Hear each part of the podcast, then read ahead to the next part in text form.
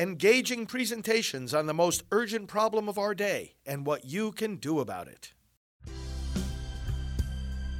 Now, the End Abortion Podcast by Priests for Life.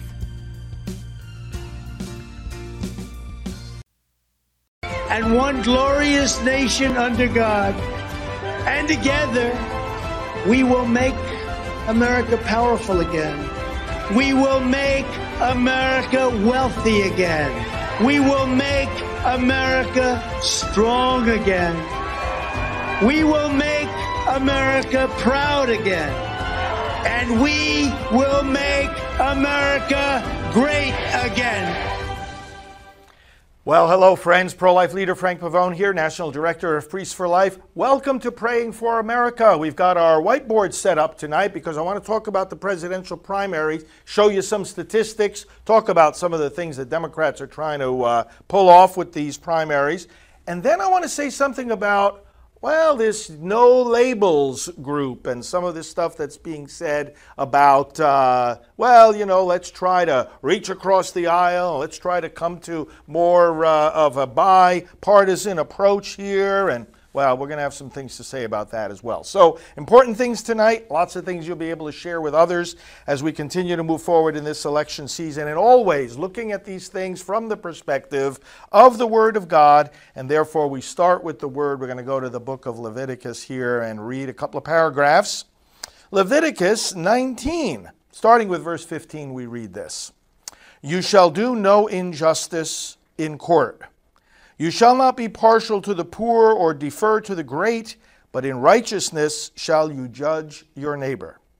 You shall not go around as a slanderer among your people, and you shall not stand up against the life of your neighbor. I am the Lord.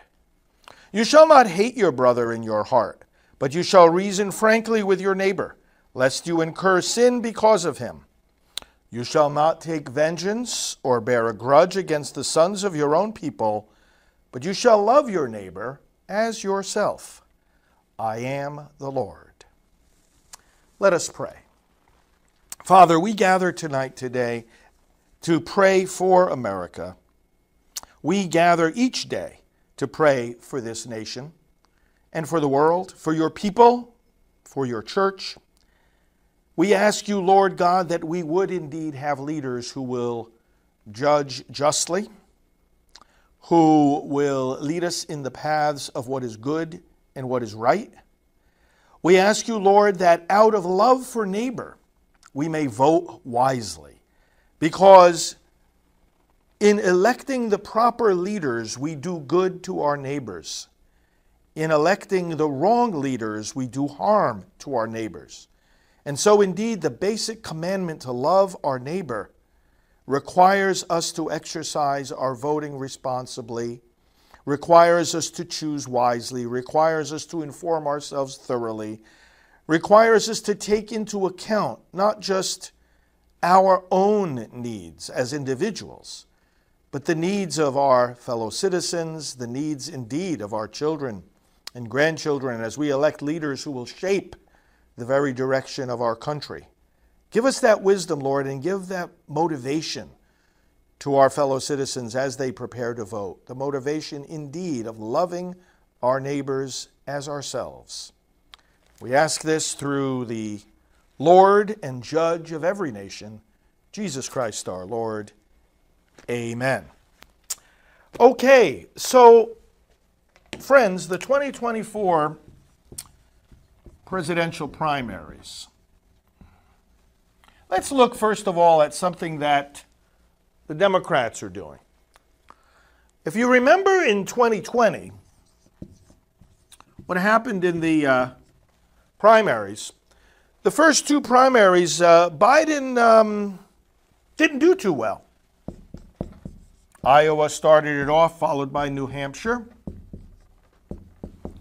And uh, Biden came in in Ohio and Iowa in fourth place.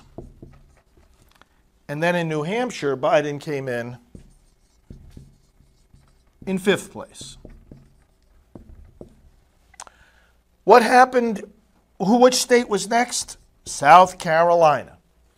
And with the help of a certain uh, Representative uh, Clyburn, there, one of the deluded uh, Democrats uh, there in the House, Biden uh, pulled off uh, pretty well in South Carolina.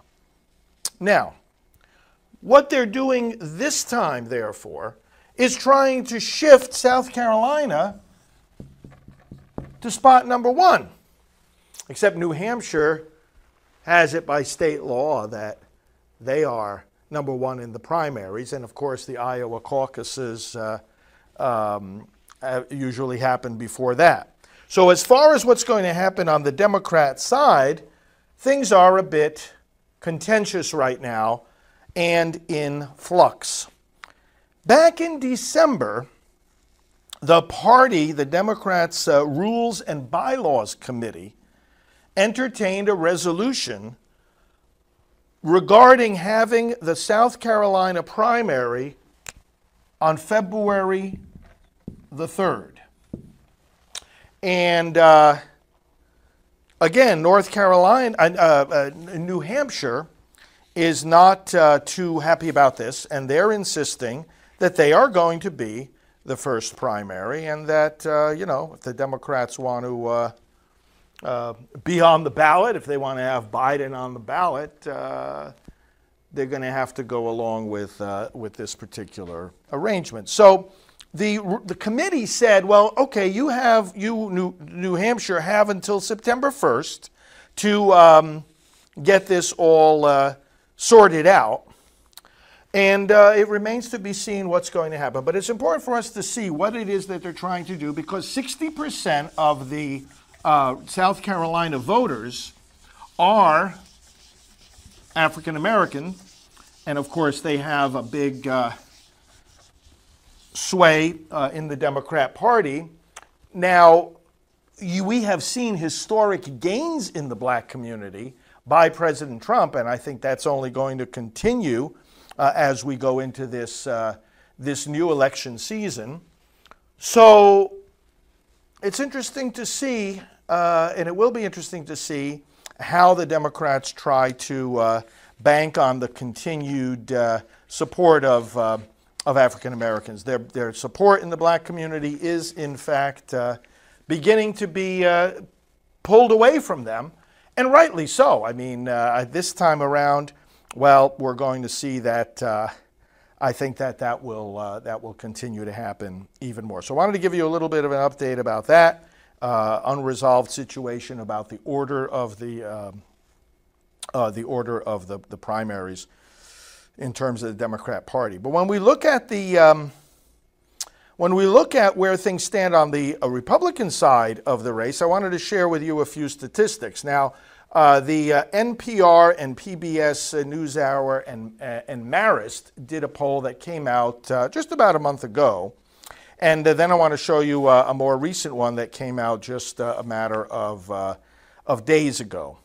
So, one of the interesting questions is about you know when you look when you ask republican voters all right are you looking to vote for somebody based on where they stand on principle or are you looking for somebody uh, who you believe can beat Biden in the fall?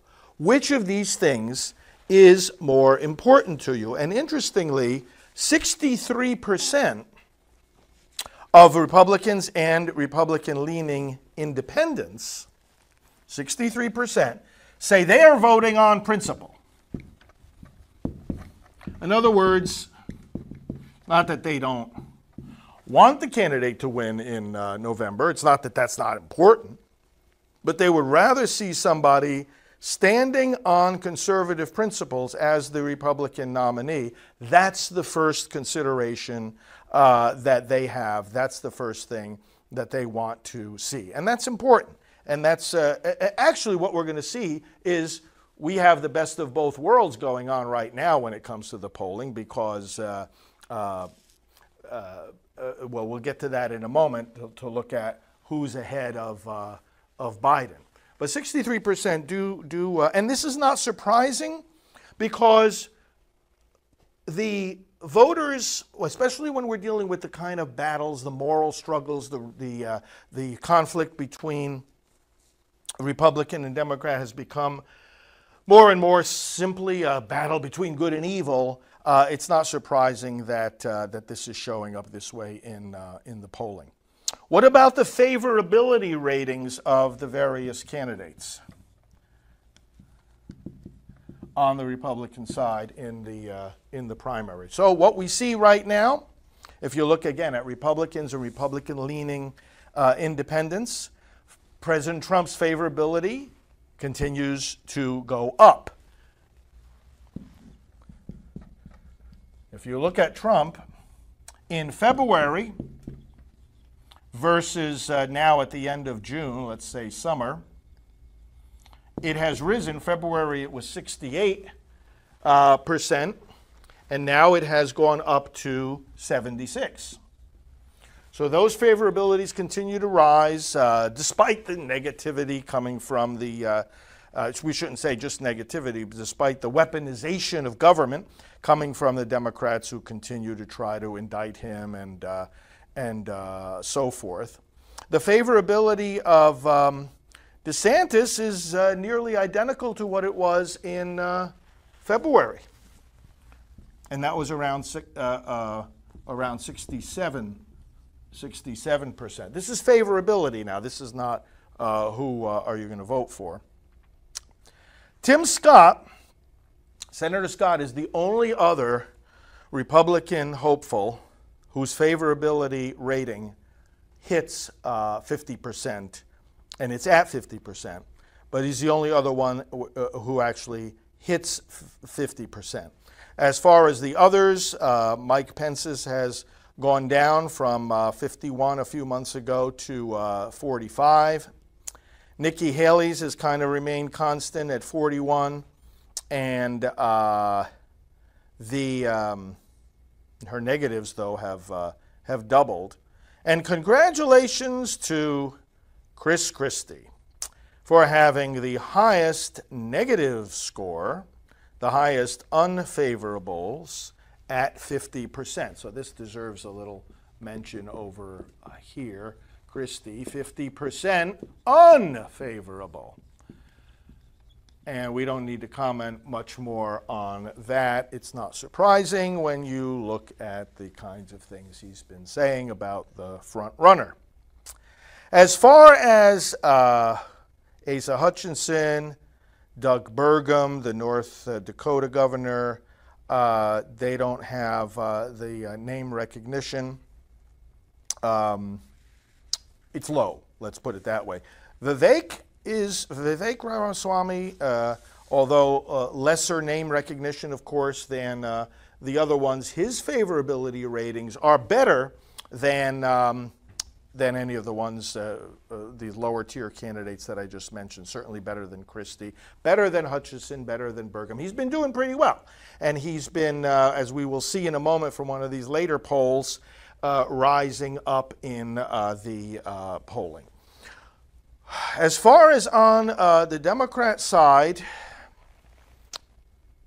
again, favorability impressions with Biden have remained unchanged uh, since February.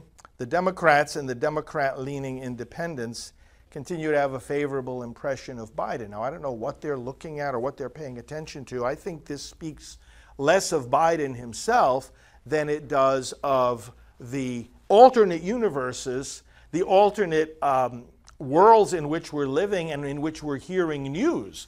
We, uh, we did a comment uh, the other day about how, um, I think it was Dick Morris who was commenting how you, uh, you look at uh, the electorate and they're basically divided between the people who are looking at uh, CNN and MSNBC for their news uh, versus those who watch, on the other hand, and it's a little bit more, who watch either Newsmax or Fox News. Not that Fox has been uh, certainly not favorable to uh, to Trump, but you get a little bit more of the kind of news of what's going on in the uh, uh investigations against uh, uh, Biden, for example, and some of the other stuff that viewers of CNN and MSNBC are not hearing anything about. Taking all that into account, it's not surprising that you still have this favorability uh, view of Biden among Democrats. Um, Robert F. Kennedy Jr. Uh, is receiving uh, favorability ratings of uh, more like 35%, but then you've got a good 31% who are saying they're not sure or, that, or they haven't really heard about him. So a lot of that is still um, yet to be seen, how that will uh, pan out. So all of this, like I say, is from the end of June. If we look now at uh, more recent polling, uh, taken from just a few days ago, end of July. What are we seeing in terms of how these candidates are playing out among the um, registered voters? Now, this is uh, this is a, um, a Harris poll, Harvard Harris poll.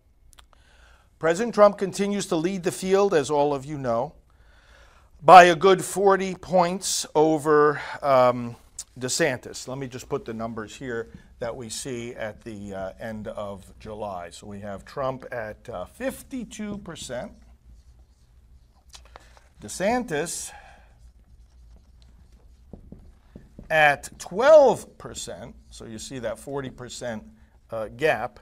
And then in third place, now we see Vivek Ramaswamy who uh, has garnered 10%, and he has surpassed uh, Pence, who's now in uh, fourth place with seven, and then after that, uh, uh, Nikki Haley with four, and then uh, the other ones with even less. So interesting dynamics here, in as much as Trump continues to dominate, and Vivek goes up from fourth to third place.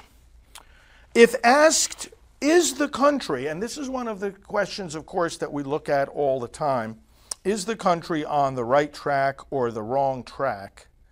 61% of these registered voters continue to say it is on the wrong track, and that's where that particular measure falls right now 61%.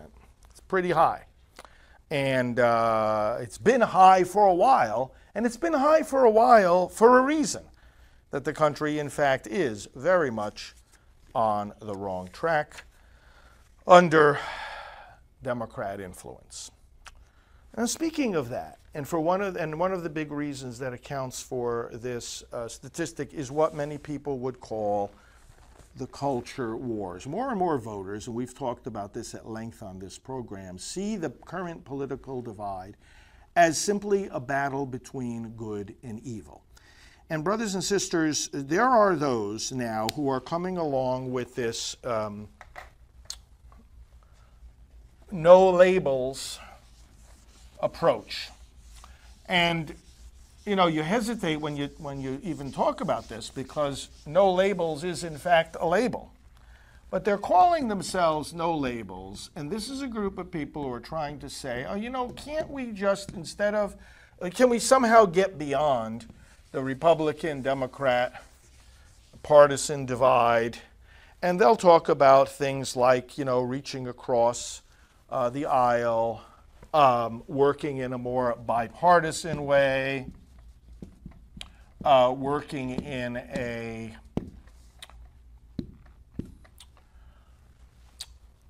common ground approach. And I think that, uh, well, adding into this something that I hear in a lot of church circles, working in uh, uh, a mindset that says, well, the most important uh, virtue in politics is civility. Let's be civil towards one another. And, brothers and sisters, I really have to register some objections to all of this here. I don't have any common ground with the things that the Democrats are doing to America. I don't have any common ground with the Biden policies. I don't have any common ground with people who are trying to sexualize our children or kill them in the womb without any restrictions, limitations, or reservations whatsoever. Unlimited abortion, even in the latest months and weeks of pregnancy. There's no common ground here between life and death. I don't have common ground with those who are trying to destroy the border, weaken the military, defund the police, and not able to tell the difference between a peaceful protest and a violent riot. I don't have any common ground with people who are trying to weaponize, not just trying to, actually weaponizing government and try to throw their political opponents in jail.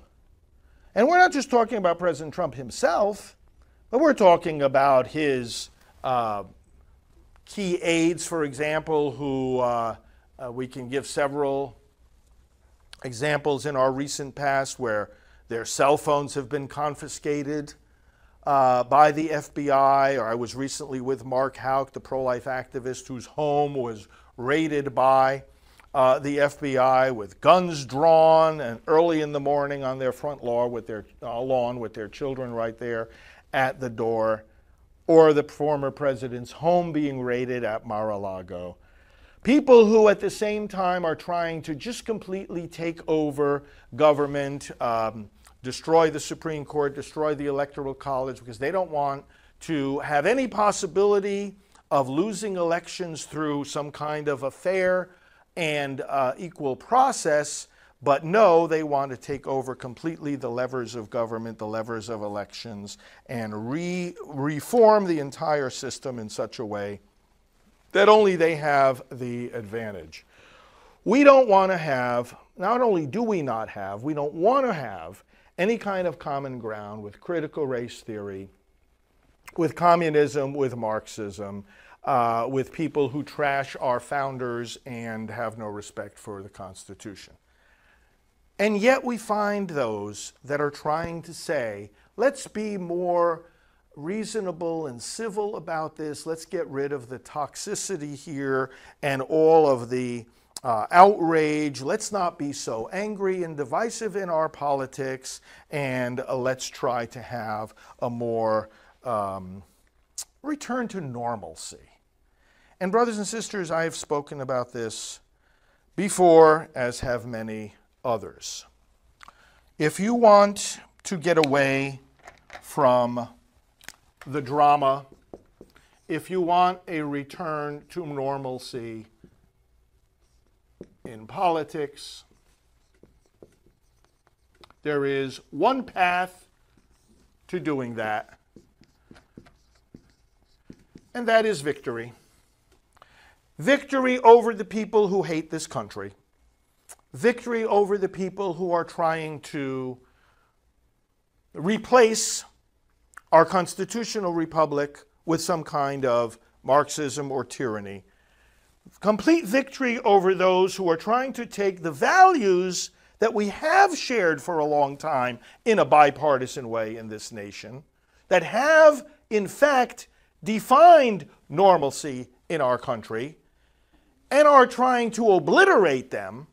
You see, the problem that we, many of us, have with this call from the other side at this point in our history, at this particular moment in the political climate, to call at this point for just some kind of common ground and bipartisan civility is to ignore what's really going on. It's to miss the attacks that we are under. It's not even to recognize the nature of the battle at the current moment in time they'll say, Oh, I don't want to engage in uh, any kind of culture wars. Friends, we don't have a choice. The choice here is either that you engage in the war or that you lose. You lose your country, you lose your values, you lose your religious freedom, you lose the basic right to life, you lose the right to engage in free and fair elections. Said in other ways, as we have said it before, we are not just talking about ba- the normal battles over policy differences anymore in our nation. We're talking about battles over the most fundamental assumptions and the most basic principles. So, no. The answer is no. We have to rise up in what is a spiritual, cultural war to preserve even the notion that there is such a thing as moral truth. Because that's what's under attack by the left. The whole idea that there is such a thing as truth is what is under attack by critical critical theory which gives rise to critical race theory and other kinds of theories that are infecting now and being imposed upon our educational system, our children, and all our fellow citizens. This is what we have to bring to prayer now, again, brothers and sisters, to renew our sense, our understanding of what the battle even is. Let's turn to the Lord and ask His grace at this moment uh, for that purpose. Lord, we, we, we come to you and uh, recalling your words that we have to be able to interpret the signs of the times, that we have to be as wise as serpents, as we are innocent as doves, wise in as much as we recognize what the enemy is about what the enemy is trying to accomplish, what the enemy is trying to take away from us. Lord God, enable your citizens to realize that we are at war over the very things that should constitute common ground a love for liberty, an understanding of freedom, an embrace of virtue. That is what should constitute a common ground on which we then are free to have different policy ideas but those policy ideas would be directed towards how to best secure freedom and how to best live the moral truth. Not a battle over whether there is such a thing in the first place. Father, get us on the right track once again. As we have seen in these statistics, most of our fellow citizens do believe that we are on the wrong track, but help them to come to a deeper understanding of why. And a deeper understanding of the fact that to get back on the right track, to get back to, quote, normal, there is no other way than victory in the current war, embracing the culture war, declaring sides, and obliterating the political influence and any other kind of influence of those who would erase our values. We stand firmly, O Lord God, on your word, which our founders understood as necessary for the success of self governance. And we turn to you now with the same confidence they had as we say the words you taught us Our Father, who art in heaven, hallowed be thy name. Thy kingdom come, thy will be done on earth as it is in heaven. Give us this day our daily bread, and forgive us our trespasses, as we forgive those who trespass against us and lead us not into temptation, but deliver us from evil. For thine is the kingdom and the power and the glory forever and ever. Amen. Okay, friends, thank you very much.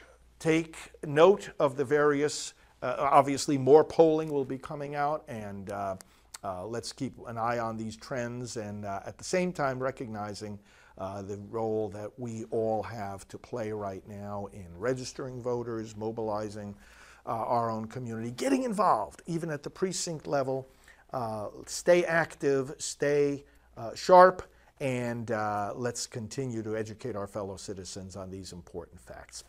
Spread the word about our program. Let's continue to grow our online audience as we continue to uh, pray for America and to work to save America. God bless you for what you are doing, and we will talk to you very soon. Durham probe into the Russia collusion hoax. President Trump has just been impeached on both Article The 1 and only president of the United States to be impeached for a second January time. 6th committee releasing its final 845 page report. Former President Donald Trump has been indicted. Remember this nothing worth doing ever, ever, ever came easy. Following your convictions means you must be willing to face criticism from those who lack the same courage to do what is right. Relish the opportunity to be an outsider. Embrace that label. Being an outsider is fine. Embrace the label because it's the outsiders who change the world and who make a real and lasting difference. The more that a broken system tells you that you're wrong, the more certain you should be that you must keep pushing ahead. This is a party that wants an outsider badly. I continue to believe Mr. Trump will not be president. You must keep pushing forward. Never, ever give up. There'll be times in your life you'll want to quit, you'll want to go home. I can't do it. I can't do it. Just never quit. You will build a future where we have the courage to chase our dreams no matter what the cynics and the doubters have to say. You will have the confidence to speak the hopes in your hearts and to express the love that stirs your souls. And you will have the faith to replace a broken establishment with a government that serves and protects the people. But they're not coming after me, they're coming after you. I'm just standing in their way. And I always will stand in their way.